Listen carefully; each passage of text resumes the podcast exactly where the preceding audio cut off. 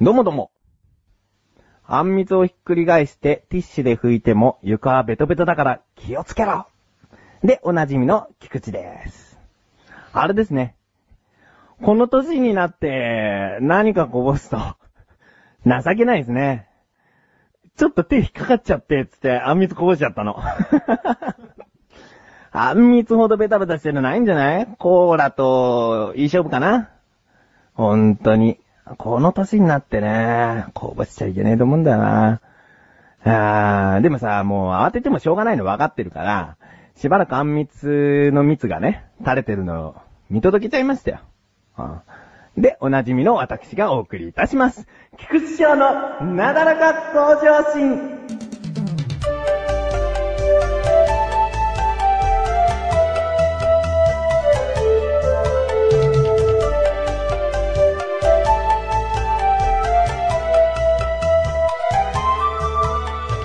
なんすかね？なんか、え？って顔されてます、僕。えー、あんみつといえば、ハプニングですね。うん、あんみつと言ったらハプニングって感じですね。うん、そうか？そ、そうか？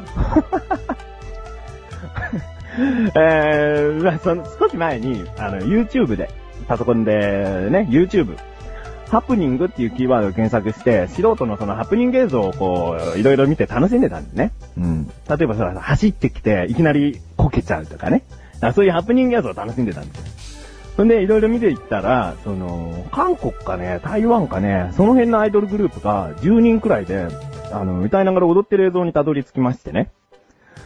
はあ、これ話すとね、ちょっと怖いですからね。あのー本当に怖いのが苦手っていう人はね、ちょっと、あの聞き流す程度に聞いていただけたらなと思いますね。うん。で、どうやらその映像っていうのは生放送っぽいんですね。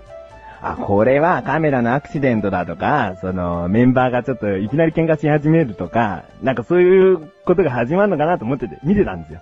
ね。ほんで、もうしょっぱなからあれ歌いながら踊ってるんだけど、突然メンバーの一人が、その足を抱えてうずくまるんですよ。その、向かって右、右の端っこで、突然メンバーの一人が。それで、あ、これ確かにハプニングだと思って、しばらく見てたんだ。なんか違和感あるんですよ。だ何かっていうと、あの、その、そういう状況なのに、全くカメラはストップしないし、スタッフも出てこないし、で、メンバーも全く、そのメンバーを助けようとしないんですよ。うん。で、ひたすら他の、その、10人ぐらいなんで他の、まあだからね、9人ぐらいのメンバーは、ひたすら歌って踊って、カメラワークも、おそらくリハーサル通りの、なんか、カメラの、そういう動きをしてるんですよ。で、その間ずーっとその子まだもだえてるんですよ。で、映るんですよ。そのカメラのポジションによっては。で、せめて映さないようにするのかなとも思うけど、映るんですよ。なんかこの異様な空間にね、なんかもう、精神的に恐怖を感じてきちゃって、なんか怖えなって。なんだなんだこの空気と思って、これちょっと見るんじゃなかったなとはちょっと思ってきたの。なんか怖くて。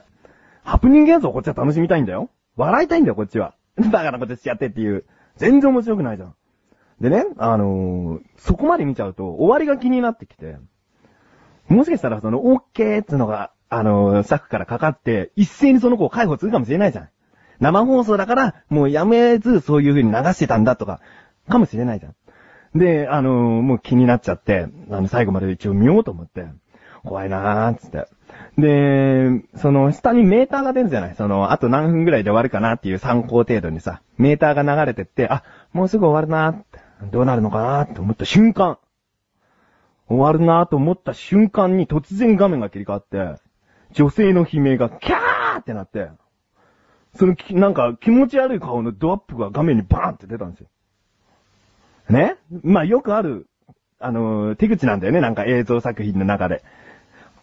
でもね、その映像に行くまでに、その、なんて言うんだろうな、ただの怖いもん来るぞ、怖いもん来るぞっていう煽りじゃなくて、すごい、なんか、違和感から来る、なんか薄い恐怖感がずーっと来ててさ、そういうもんがあったもんでさ、体がもうビクンっていうより、バクンっていうぐらいに驚いちゃって、全身鳥肌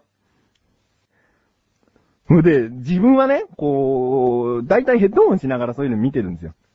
だからさ、その、キャーっていうのもさ、その、ヘッドホンしてるからヘッドホン取れば全く聞こえなくなるんだけど、人間、恐怖に腰抜かすって言うじゃないですか。これね、体固まっちゃって。あの、キャーって 5, 5秒以上続いてる中で、うーんですよ。もうね、口に出しちゃった。こらえるのってこんな声なんだと思って。キャーって言うと、うーん もうね、画面から目も反らせばいいんだけど、反らせないの。なになになになになにって。もうさ、あれはさ、なんだろうな、一瞬ならまだしもね、キャーってプチって終わるんだな、まだしも、本当にね、その、5秒以上は確実になってたな。あれ、あの状況で 何秒なってたかなって確かめちゃいないんで、あれはでもね、長かった。ああ。でね、こりゃやばいもん見てしまったなと思って、実にね、巧妙に作られた怖い映像ですよ、あれは。ああ。今でこそこう、ちょっとでも笑い話になればなと思いますけど、うーん、なんだろう、どうなるんだ、この先、な、どうなんだろうな、なんで周りは平然としてるんだなっていう薄いね、恐怖感ね。こっから一気に驚かせるのはもう、精神ズタブルですよ。俺はあんな声で怯えるんじゃないかっていうね。うーん、うーんですよ。ねえ。だ今回これ、あの、映像のすべてをお話ししましたけども、本当にね、心臓の弱い方とかはね、見ない方がいいです。断言する。あ、ちょっとね、これ、某占い師の真似をしてみたんですけどね。伝わるかな？必ず地獄に行く。断言する。って言うんですね。うん、うん、だよな YouTube ちょっと恐るべしなんですよね。そこからね、いろいろたまーにあるんですよね。最後に大きな音とかで驚かせるパターンの映像ってね。ちょっと怖くなってね、もう、怖いんだもん。この話するだけで怖いよ、もう。YouTube ってさ、あの、動画が終わるとさ、ラストカットがそのままなのね。もう一回見ますか？とかなんかね、そういうのが出るから、薄くその画面のままなの。ねもうその怖い顔出しっぱなしだもん。しばらく全然恐怖感抜けないもん。後ろずっと振り返っちゃうもん、あれ。ネタが分かっててももう二度と見れませんね。これね、あの、ちゃんと確認してもう一回見ようかなと思ったんだけど、ああ、怖い。無理です。まあ、そんな、もう本当に自分の度胸を試したい人、ぜひ見たらいいと思うよ。ここで一回 CM です。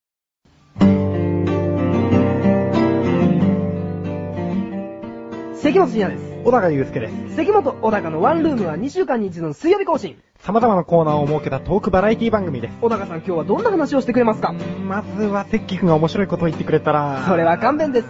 関本小高のワンルーム、ぜひお聞きください。前半と後半と共にお願いします。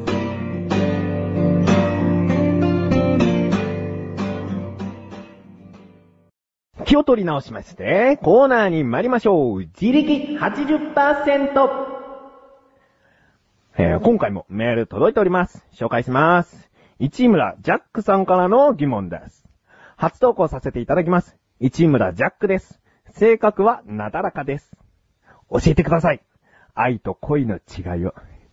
バレンタインも近いですし、ここで一丁はっきりさせましょう。あれ？あれ？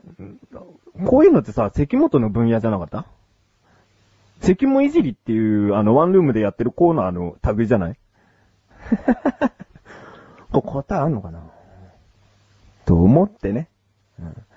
ちょっとさ、そのメール文章で気になるところがあって、性格はなだらかですってあるんだけど、なだらかな性格ってなんだろうね？なだらかってさ、緩やかな傾斜なことを言ったりするんだけど、まあ、なんで自分もじゃあそのタイトルつけたんだって話だけどね。緩やかにだから、なんだよな、性格は緩いです、みたいな意味？マイペースですって意味かな まあ、そういうことなんでしょうかね。うーん。えーっと、愛と恋の違い。ね。うーん。じゃあ、ここからが答え。愛とは、対象をかけがえのないものと認め、それに引きつけられる心の動き、その気持ちの表れ。えー、恋とは異性に強く惹かれ、会いたい、独り占めにしたい、一緒になりたいと思う気持ち。えー、こんな感じでよろしいでしょうかね。あ、ダメかな？これ。これ、辞書引いただけです。そういうことじゃないんですかね？じゃあ、自分なりに答えますよ。あ、そりゃそうだよね。そ、そういうコーナーだっけ？自分で答えを導くコーナーだっけ？えー、自分の答え。愛は生み出すもの。恋は生み出されるもの。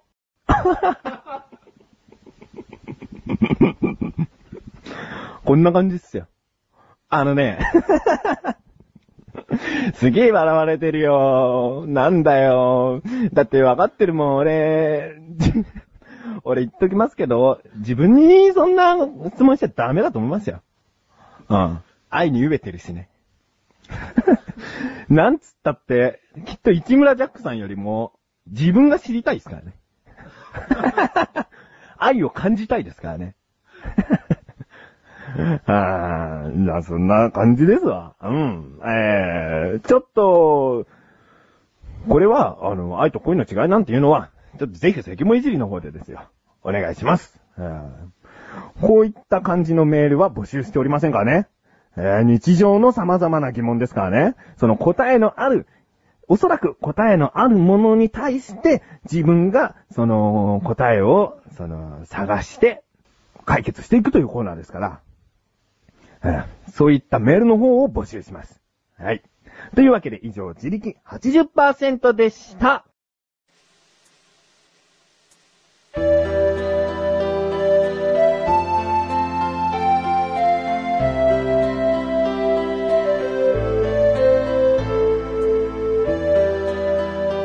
エンディングだよーということで、エンディングでーす。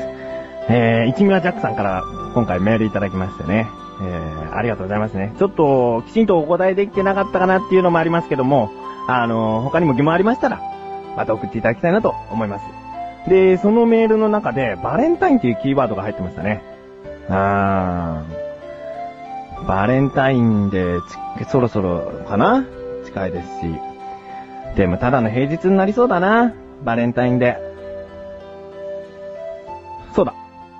バレンタインメール募集しまーす。えー、チョコだのなんだのくださいなんてことはね、言いませんよ。バレンタインチョコに代わるメールを、番組の感想なんかを湯煎で溶かして、文字で固めて表してくださいよ。ね。これいいでしょ？よくはないかな。うん。ね。あの、内容は何でもいいですよ。内容はなくてもいいですよ。うん。バレンタインメールっていうタイトルでいいですよ。別に。うん。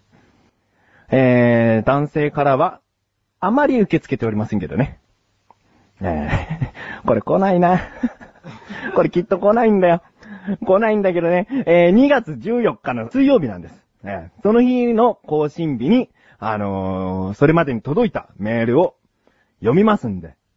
えーその24日に読みますので、ちょっと早いですけども、今のうちに、こう、バレンタインメールをいただけたらなと思っているんです。思っているんですよ。くださいよ。えー、そういったわけで、えー、お知らせです。えー、商談歩道、自分のブログなんですけれども、えー、横断歩道の活動状況は見れますので、ぜひ一度ご覧になっていただけたらと思います。えー、なだらか向上心は毎週水曜日更新です。それでは次回またお聴きください。お疲れ様です。